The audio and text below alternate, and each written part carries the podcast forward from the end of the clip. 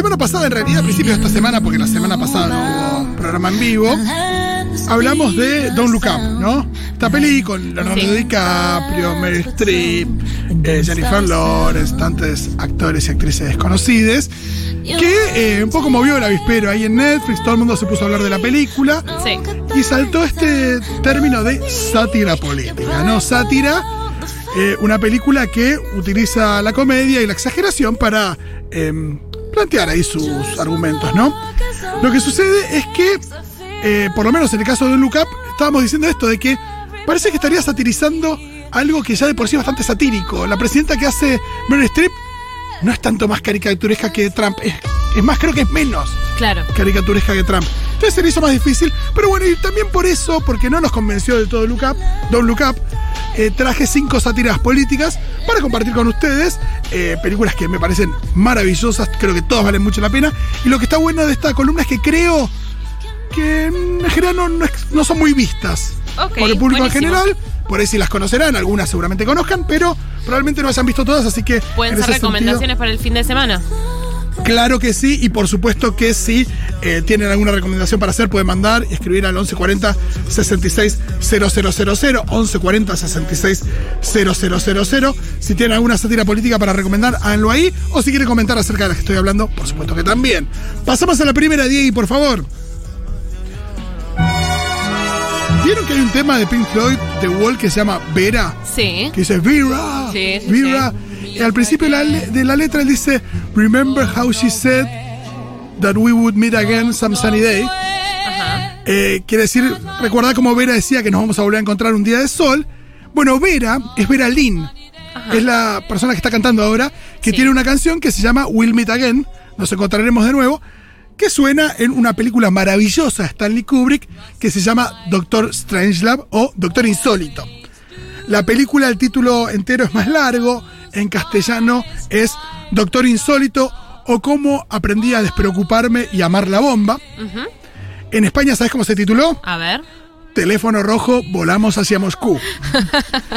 El título español delata un poquito más de qué va la peli. Es una peli que transcurre en la Guerra Fría Sí. entre Estados Unidos y la Unión Soviética. Eh, está filmada en blanco y negro, es una gran comedia. Lo que sucede es lo siguiente. Un general norteamericano en una base norteamericana, no, sé, no recuerdo bien en qué estado, levanta el teléfono o cualquier dispositivo ahí de comunicación que tiene y le pide a un bombardero, un avión que lleva bombas atómicas, que se dirija a la Unión Soviética a una determinada latitud y longitud y que tire la bomba atómica. Bien. Después le dice corte cualquier comunicación porque es más, si le hablan en inglés diciendo que son de Estados Unidos y que cancelen la misión, no la cancelen, usted tiene que mandarla. Sí o sí. Entonces el avión dice, bueno, corto comunicación, me mando y voy a tirar la bomba. Sí. A todo esto el presidente de Estados Unidos ni enterado. De repente se entera y dice, upa, vamos a tirar la bomba a Rusia, medio que sin querer. Este chabón se amotinó. Claro. Era un general muy anticomunista que dijo, bueno, hay que tirar la bomba. La estamos pudriendo un poco. Exacto. El presidente de Estados Unidos, que está interpretado por Peter Sellers, en una escena maravillosa, ahí en el Pentágono con la cúpula militar, dice, bueno, voy a llamar al premier ruso para un poco decirle, avisarle, che, mirá, te tiramos la, te vamos a tirar la bomba, pero te quiero avisar, así te tomas recaudos, así te puedes tomar alguno. Y te pido por favor que no me la devuelvas, porque fue sin querer. Perdón, disculpa. Exacto, imagínate a Peter Sellers haciendo esa escena donde Muy llama al primer ruso que se llama Dimitri. Eh, maravilloso, Peter Sellers hace tres personajes en esta película Mira. hacia el presidente de Estados Unidos y también hacia un oficial eh, británico, un oficial, un militar británico, que está en esta base militar y que de ratos trata de convencer a este general yanqui anticomunista de que haga lo posible para que no tiren la bomba a Rusia. Claro, la joda es que lo trata de convencer con sus modales ingleses y sus... eh, evidentemente no mucho le alcanza. Claro que sí. Y también otro personaje que hace Peter Sellers, esta maravillosa película, que creo que está entre las tres mejores de Stanley Kubrick, pese a que todo el mundo, si le pedís tres pel- películas de Stanley Kubrick, te van a decir El Resplandor 2001 y La Naranja Mecánica. Ajá. Para mí esta película es mejor que cualquiera de esas tres. Eh, ¿Querés repetir el nombre? Doctor Strangelove o Doctor Insólito. Eh, algo muy interesante es que eh, otro personaje de, de Peter Sellers es el Doctor Insólito del título, que eh, ya cuando está medio jugado el destino, en un momento, un poco como en Dos Look Up, si querés, lo eh, sientan a este científico, consultor del el gobierno de Estados Unidos a decirle, che, bueno, ¿y qué hacemos para que sobreviva la especie? ¿Qué se te ocurre? Y ahí el chabón empieza a tener una teoría bastante particular que no se las voy a em, spoilear. Pero bueno, es una maravillosa película, Doctor Insólito de Stanley Kubrick. Corran a verla si es que no la vieron ya. Por bueno, favor. la buscamos para el fin, me parece. Pasamos a la siguiente. Gracias, Diego. Acá bajamos un poquito la cortina, pero no se escucha muy bien porque es un recorte de la peli. Esta es una peli que dirige y protagoniza un actor muy progre, muy comprometido con eh, la política. Estamos hablando de Tim Robbins, Ah. ex esposo de Susan Sarandon, otra comprometida. Tim Robbins seguramente lo vieron en Sueño de Libertad, por ejemplo. Su película más famosa, en Río Místico. Sí. Claro, Bueno. Río Místico. Acá él interpreta al Bob Roberts del título, que es muy interesante. La película es un documental, tiene el formato este de documental, pero de ficción. Sí. Está filmada como si fuera un documental. Y lo que muestra la película es una gira de campaña de un candidato republicano en Estados Unidos, candidato a la presidencia republicano, muy particular. Es un chabón muy carismático y que llega a su público con canciones. Pero estas canciones tienen un formato bastante particular. Son canciones como cualquier canción de Bob Dylan. Suenan como cualquier canción de Bob Dylan, de Woody Guthrie, de, em, de algún cantante de protesta. Pero el contenido de las canciones, en vez de ser un contenido similar al de las canciones de Bob Dylan, de Woody Guthrie y de Pete Seeger, Sí. canciones que hablan a favor de los sindicatos, a favor de los inmigrantes, eh, en contra de eh, los grandes terratenientes y cuestiones. Acá el tipo, todas sus canciones son absolutamente fachas, pero en ese formato. Como la misma onda, pero diciendo cosas del mal. Exacto, hay una que dice se quejan, se quejan, se quejan, no tienen laburo y se quejan, piden, piden que el Estado lo- los banque. eh, Podría ser un, cap- un personaje capuzoto. Totalmente, es, es un poco Mickey Vainilla, si Claro, querés, ahí va, ahí va. pero en forma de cantante de protesta. Y eh, tiene canciones contra los sindicatos, contra los inmigrantes, contra los, las personas que sufren de adicciones, por supuesto que no servís para nada, se la pasan quejándose, una canción a favor de Wall Street y demás. Y es muy loco porque esta peli, si bien es del año 92, ya Sí. tiene muchos años, cuando ves, si la ves ahora, de repente ves a un candidato de ultraderecha con un formato ultra carismático que tiene una llegada a la gente medio por afuera del sistema. Ajá. De repente decís, pucha, es un poco profética la película. Eh, sí, la verdad que nos habla bastante de, de la actualidad, ¿no? Búsquenla, se llama El Ciudadano Bob Roberts. Y hay un capítulo en el que Bob Patiño quiere ser eh, gobernador Sí. que se llama El Ciudadano Sideshow Bob, o se llama Sideshow Bob, que es el nombre de Bob Patiño, Sideshow Bob Roberts. Y es un homenaje a esta película. Ah, mira, mira vos. Me encanta enterarme cuando no sé que había pelis que estaban basadas en. Claro, hay mucho título de capítulo de Los Simpsons basado Eso. en películas. Me Cabo de Miedosos es el más conocido, ¿no? Me encanta cuando me entero. Hermoso. ¿Sabes que, por ejemplo, los capítulos de Alf, todos Sí. son el nombre de una canción? Ah, mira. Sí, creo que sí, o todos o gran parte. Bueno, pasamos a la que sigue. Esta es otra película dirigida y protagonizada por un actor progre hollywoodense. Acá estamos hablando de un emblemático, ni más ni menos que Warren Beatty, con muchas películas también con una carga política fuerte encima. Esta película es del 98, se llama Bullworth. Acá no salió ni en cine, fue directo a, a video o a DVD, andás a ver, pero se consigue, si la descargas en streaming debería estar. Bullworth cuenta lo siguiente: senador demócrata Sí. que tiene que ir a la interna contra un rival demócrata, ¿no? El tipo es un demócrata bastante vendido. Es un demócrata más cerca del, muy cerca del establishment, Sí. ya bastante entrado en años y súper eh, esto, ¿no? Como cínico, ya apagado, deprimido. Y en una de las primeras escenas de las películas nos damos cuenta de que el chabón, en un- nada, sumido en una depresión, toma una decisión bastante particular que es contratar a un asesino a sueldo para que lo asesine durante la campaña. Apa. O sea, no solo para decir, bueno, ya me muero y al carajo, sino también para un acto bastante de cobardía, como diciendo, bueno, por ahí valgo más y me matan. Claro. Medio Bolsonaro. Medio Bolsonaro, pero no, para que lo maten posta, ¿eh? Sí, bueno, no fue tan Bolson- lejos Bolsonaro. Claro, Bolsonaro fue tan lejos porque él quería ser presidente. Este no. Entonces, ¿qué pasa? Cuando el chabón sale de gira, de campaña, por unos barrios, eh, nada, sabe que lo van a matar.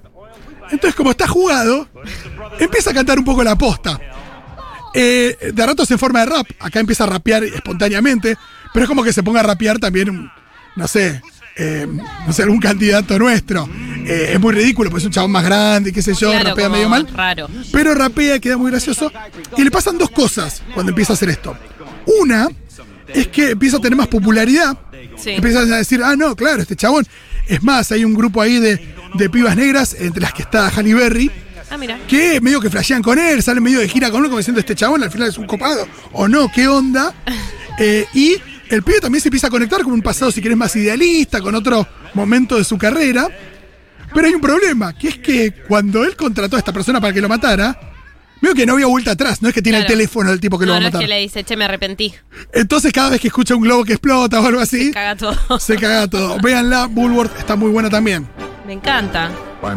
Estoy anotando todo. Lo vamos a tuitear las recomendaciones, así las pueden ir a buscar ahí. Gracias. Pasamos a la siguiente. Esta es una película ya más famosa. Se llama Desde el Jardín.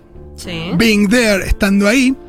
Está basada en un libro, en una novela de Jerzy Kosinski, creo que así se llamaba el autor. También tiene a Peter Sellers Ajá. interpretando un papel también muy particular. Es un tipo que se llama Chance, Chance como Chance, que es un jardinero de la casa de un millonario. Empieza así la película. Es un tipo que se pasó la vida en la casa del millonario, que no conoce otra cosa más que cuidar plantas y ver televisión. Ajá.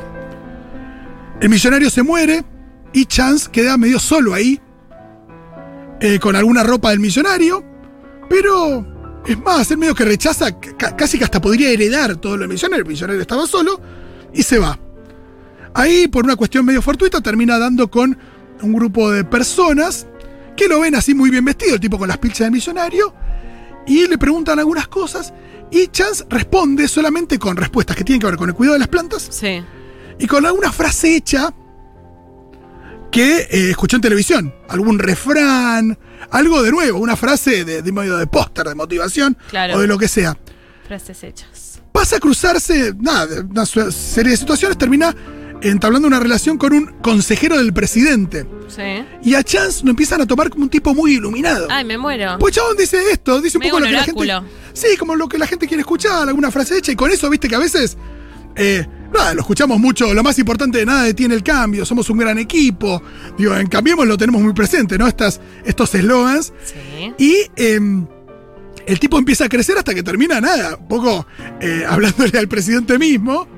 Es Y- muy espectacular. No quiero spoilear, pero bueno. Eh, y en más de un político de nuestro país podés ver una suerte de chance. Claro. O Chauncey Gardiner, Como como lo medio tirando rebautizan. esas frases que aplican medio para cualquier cosa y que no dicen nada. Y que decís, este chabón por ahí es un pelotudo, Total. pero mueve eh, millones de personas que lo quieren votar por estas simples palabras que Claro. tira. Acá lo que el tipo tiene es que tiene inocencia, no es que es. No es que hay Sí, un- sí, no hay maldad. No, Claro, y no es que hay coaching, no es que está Durán Barba atrás. Claro. Pero bueno, Ah, lo, hizo por, por mucha menos guita de la que le pagaron a Durán. Exacto. Eh, Diego, poneme la cortina que quieras porque de la última no traje audio. La última es una película que sí, ya es más famosa, yo acá le mencioné muchísimo, se llama Network. Y acá es una sátira política, es una eh, comedia eh, muy heavy que se mete con, eh, sobre todo, los medios de comunicación. Es una, Sí. es una película con escenas que usaron mucho en 678 también. Total. Eh, es súper emblemática, es una película eh, que dirige Sidney Lumet. Está, se estrenó a mediados de la década del 70. Y esto es interesante porque la década del 70 en Estados Unidos, eh, seguramente a partir de el trauma de Vietnam, de la crisis del petróleo, de Watergate, por supuesto, es una década que en la que florecieron muchas películas de contenido político muy interesantes en Estados Unidos. Todos los hombres del presidente, Los Tres Días del Cóndor, hay muchas películas Claro. eh, valiosas que tienen que ver con la política en esa década. Esta es una de ellas. Y acá lo que tenemos es una situación eh, de este estilo. En una cadena de televisión eh, muy importante, hay un presentador de noticias que se llama Howard Bill, mm, Barili, Marili. o no, un santo, ponele un santo Biasati, ¿no? Suponete a Santo Biasati ok. que un día tiene una suerte de brote, barra epifanía, según como lo quieras ver, y empieza a cantar también unas cuantas verdades. Al así, aire. Al aire, como diciendo, no, eh, y al final esto, y los medios, y qué sé yo, y esto es una joda, no sé qué, instando a, a la gente a apagar la televisión y a salir a los balcones a gritar, no lo soporto más, no lo pienso soportar, y qué sé yo. La gente apaga la televisión, sale, qué sé yo, se vuelve loca. Todo esto genera muchísimo revuelo y puertas adentro, en el canal de televisión, ¿qué dicen? En vez de decir, che, este chabón habla mal de nosotros, bueno, vemos qué hacemos. Che, este chabón hay que llevarlo a, nada, a un buen psicólogo. Claro. O hay que, nada, hay que preservarlo porque claramente tiene algún trastorno o Está algo. bien. No, lo que miraron es, che, ¿cuánto midió? Y como midió muy alto, le dan su propio programa, su propio Claro. espacio, donde el chabón empieza a decir estas cosas. Eh, es una película maravillosa, Network, tiene a Faye Dunaway, tiene a William Holden. Eh, la verdad que es increíble. Robert Duvall también está, véanla. ¿No hay también un capítulo de Los Simpsons que tiene. mm, Siento que hay. eh, Puede un capítulo ser. de Los Simpsons que, que en Broadman hace Yo tengo, yo, tengo un, yo tengo un afiche que es como una imagen de Network muy clásica de, de este personaje que está con los brazos como gritando y tiene unos relojes atrás que dicen las ciudades. Esa era como la, la imagen más emblemática de, de Network, el actor se llamaba Peter Finch. Y em, yo tengo una imagen, tengo un cuadrito de Ken Brockman que está en esa situación, pero no sabía que los Simpsons había sucedido. Eh, me, me- me parece que sí, pero puede ser que la esté flasheando. Eh, Sophie Vandel dice Wag the Dog. Walk the Dog también con, ¿quiénes están? Dustin Hoffman y eh, Robert De Niro. Exacto. Y una pequeña Kirsten Dunst y Woody Harrelson también. ¿Viste? Idiocracy. Idiocracy es una maravilla, no me, me olvidé de mencionarla. Es una película de Mike Judge que nos muestra un futuro donde la gente es bastante. Nada, eh, ¿cuál sería la palabra? Idiota. Idiota. Sí, eh, como que una especie de como que la gente sea tonta Bien. eh, y hay una persona que se mantiene medio. No me lo acuerdo exacto, pero una suerte de fry que al final es, que es un ciudadano promedio, pero que ahí es mucho más inteligente que la media. pues la vara está muy baja. Eh, Team América de Trey Parker y Matt Stone. Me gusta, bueno, los creadores de South Park, Team America, nos muestra un poco de Estados Unidos en el rol de este de policía del mundo. Bueno, eh, las pelis de Sasha Baron Cohen. También, recontra, bueno. Borat. Más Borat que Bruno, te diría. Sí, total. Totalmente. ¿Qué, ¿Qué más, más? nos dice por aquí? Hay actores que se dedican mucho a hacer eh, medio únicamente pelis que tengan que ver con cosas políticas, ¿no? ¿Quiénes? Por ejemplo, sí, Sasha Baron Cohen, recontra. Eh, bueno, Tim Robbins, todas las películas tienen algún costadito. ¿Qué más nos dicen? Eh, la mejor sátira política es una película de la dictadura perfecta, peli mexicana. No la vi. No, yo tampoco la vi. Igual estoy anotando porque posta que este fin de me parece que me voy a ver algunas. Me parece muy bien, Mau. Bueno, hasta acá llegamos con mi columna entonces.